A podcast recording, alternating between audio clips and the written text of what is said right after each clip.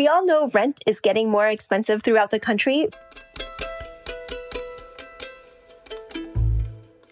That's Abha Bhattarai, economics correspondent for The Post. But Martine, let me just read to you a list of some of the cities where we're seeing this most dramatically. Austin, Texas rose 40% last year. New York City, 35%. Newark, New Jersey, 35%. Abha says that the rising cost of rent is expected to drive up the high inflation that we're seeing this year. Fort Lauderdale, Florida, 34%. Miami, 34%. West Palm Beach, 34%. Abha, I have a lot of family in South Florida, and I'm just like in physical pain for them when I see how expensive things have gotten there. It is nuts. And when I talk to people from Florida, like everybody is like, we have so many New Yorkers moving here. We have so many like people from San Francisco moving here. Everybody just wants to live here and work from home. So I really feel for Floridians. According to Abha, all of this comes down to the fact that demand is exceeding supply. And so with rent going up and more people are facing hard decisions about whether they can make ends meet or if they should move out.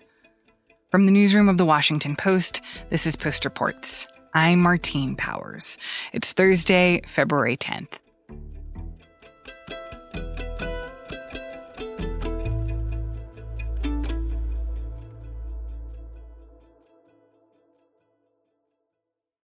So, Abha, I know that we have talked about this with all of our friends and family anecdotally, but you have really crunched the numbers, and it is very true that rent is getting more expensive all around the country.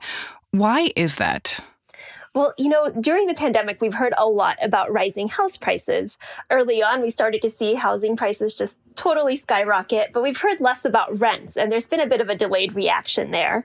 And part of that is just because of the way the pandemic has played out. Early on, a bunch of people hunkered down together. Young adults in particular moved in with their parents at levels we hadn't seen since the Great Depression. And then last year, as things sort of started to go back to normal, all of those young adults started to branch out. They started to look for their own places. People who had been living with roommates decided, hey, maybe I want a place of my own. It kind of became more of a necessity because of COVID and also because more people are working from home. And it's harder to maybe, be on Zoom all day when all of your roommates are doing the same thing. And the third thing that led to rising demand, according to experts, is a rise in divorces, which means that instead of one home for a couple, you now need two. So all of those things created a lot more demand. And what are some of the things that you're hearing from people that you've talked to who are struggling to figure out, like, how do I pay for housing when everything has gotten so expensive? Yeah, exactly. And a lot of people got some sort of reprieve during the pandemic. There were rent freezes, there was rental assistance. Things were pretty stable for a while. But now that people's leases are coming up for renewal, a lot of them say they're totally shocked. They were used to maybe their rent going up 3% or 6% a year. And all of a sudden, they're seeing 20, 30, 40, even in some cases, 60 or 70% increases when their rent is up for renewal. The people who are most impacted are lower-income Americans who have no choice. People who are wealthier were able to take advantage of very low interest rates and a booming housing market to buy a house in many cases, and they've seen their wealth just balloon as a result. But the folks who are just kind of living paycheck to paycheck, who really have no other option but to rent, are the ones who are struggling. And in many markets, they're also being priced out by wealthier renters as people, particularly white-collar workers, realize that they can work from anywhere. They're maybe moving from New York or San Francisco to places like Nashville or Tampa, and that's driving up the rental markets in those places as well. That's interesting. So there's like this trickle-down effect that as houses get harder to buy, that makes it more appealing for people who thought that they had the money to buy a house to instead just opt for renting. And then that makes it more expensive for everybody else who was going to be renting in the first place. Exactly. And on the flip side of that, when your rent goes up $500 or $1,000 a month, that's less money you can squirrel away for a down payment. So the prospect of home ownership just gets pushed down further for you as well. What is the relationship between these rising rents and inflation? Like, is one driving the other? Are they just happening independently and it just sucks for everybody? This is a bit of a chicken and egg situation. Rents are rising, inflation is going up. Those two things are linked in many ways, but It all comes down to Americans struggling to pay for everyday basics, including housing. And there's also a lag in the way that housing prices show up in the actual inflation numbers. So even though we're seeing listed rents across the country rise dramatically, a lot of that hasn't trickled in and isn't being factored into that 7% inflation number that we keep hearing about. And a lot of people think that we're only starting to see the tip of the iceberg in terms of rental prices getting factored into inflation. So it'll probably be later this year that we actually see how much of an impact these higher rents are having on people's spending decision and their spending power. When we think about inflation, that number is calculated based on many different items and services that the average household pays for, and housing makes up 1/3 of that calculation. So it's a huge part of the inflation figure.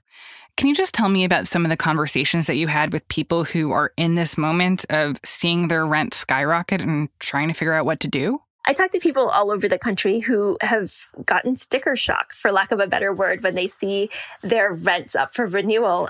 Many have said that their rents haven't gone up at all in the last year. And in the past, maybe they would go up 3%, 4%, 5%. And now all of a sudden, it's many multiples of that. Alexei Valentin, he is a doctoral student in Maryland who lives with his husband and all of a sudden found out that his rent was going to be rising about $300. We'd come in 2 years ago at $1,200. It was up around 13 something with change. And then we had this ridiculous amenity fee tacked on. And conveniently, it brought up our rent to what they were renting the renovated units for at $1,600. They downsized from a one-bedroom to a studio apartment in a neighboring county, and they were basically out of options. They started looking around when they saw that their rent was going up and found that everybody else was charging just as much.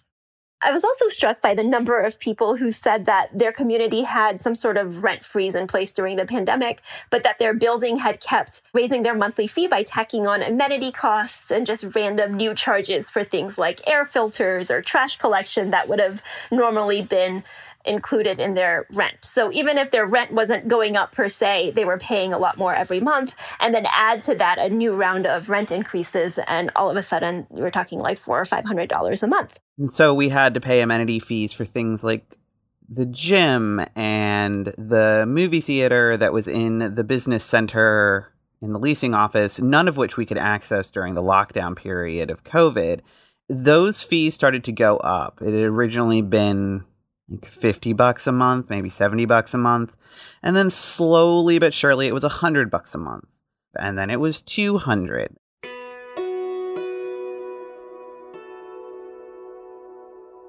After the break, we'll talk about what help there could be for people who are struggling to pay their rent. We'll be right back.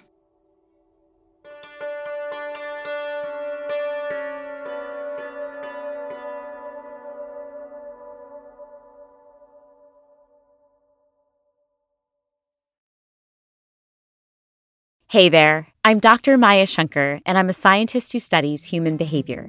Many of us have experienced a moment in our lives that changes everything, that instantly divides our life into a before and an after. On my podcast, A Slight Change of Plans, I talk to people about navigating these moments. Their stories are full of candor and hard-won wisdom. And you'll hear from scientists who teach us how we can be more resilient in the face of change. Listen on the iHeartRadio app, Apple Podcasts, or wherever you get your podcasts.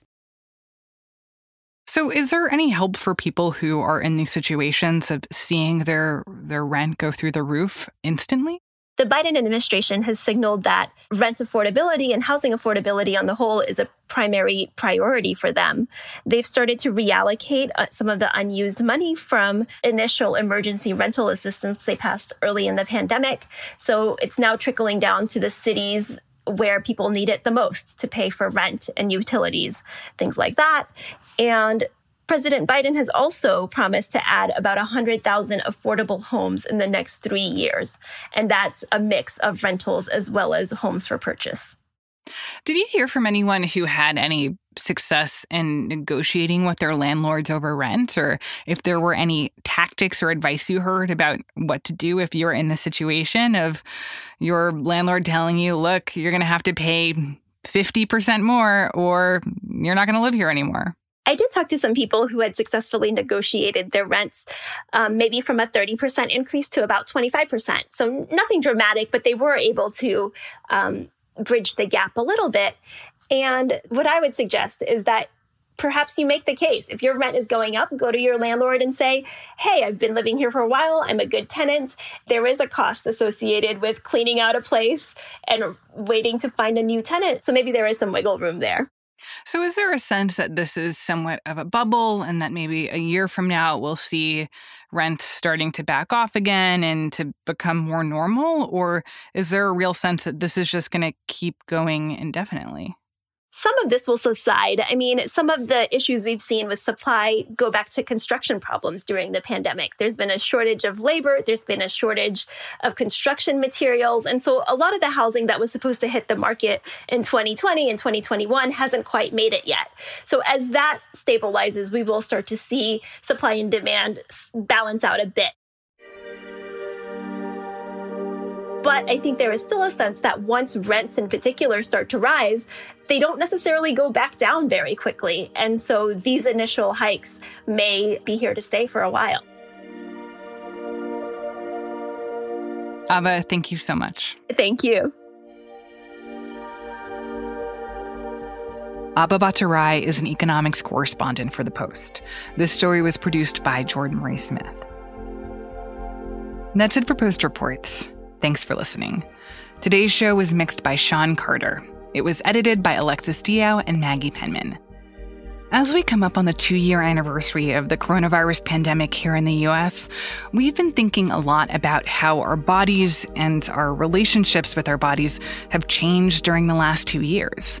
Like, maybe you got COVID and that has manifested in your body in surprising ways. Or maybe you started exercising or stopped. Maybe you stopped dyeing your hair or embraced hair loss or had a baby and saw your body change through that. We want to hear from you. Send us a voice memo at postreports@washpost.com. And thanks. I'm Martine Powers. We'll be back tomorrow with more stories from The Washington Post.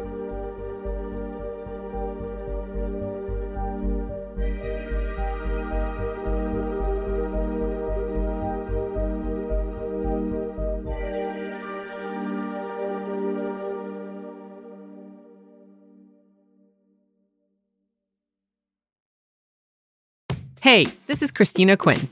I'm the host of Try This, The Washington Post's new series of audio courses. The idea behind Try This is to become better functioning humans without having to comb the internet for countless hours.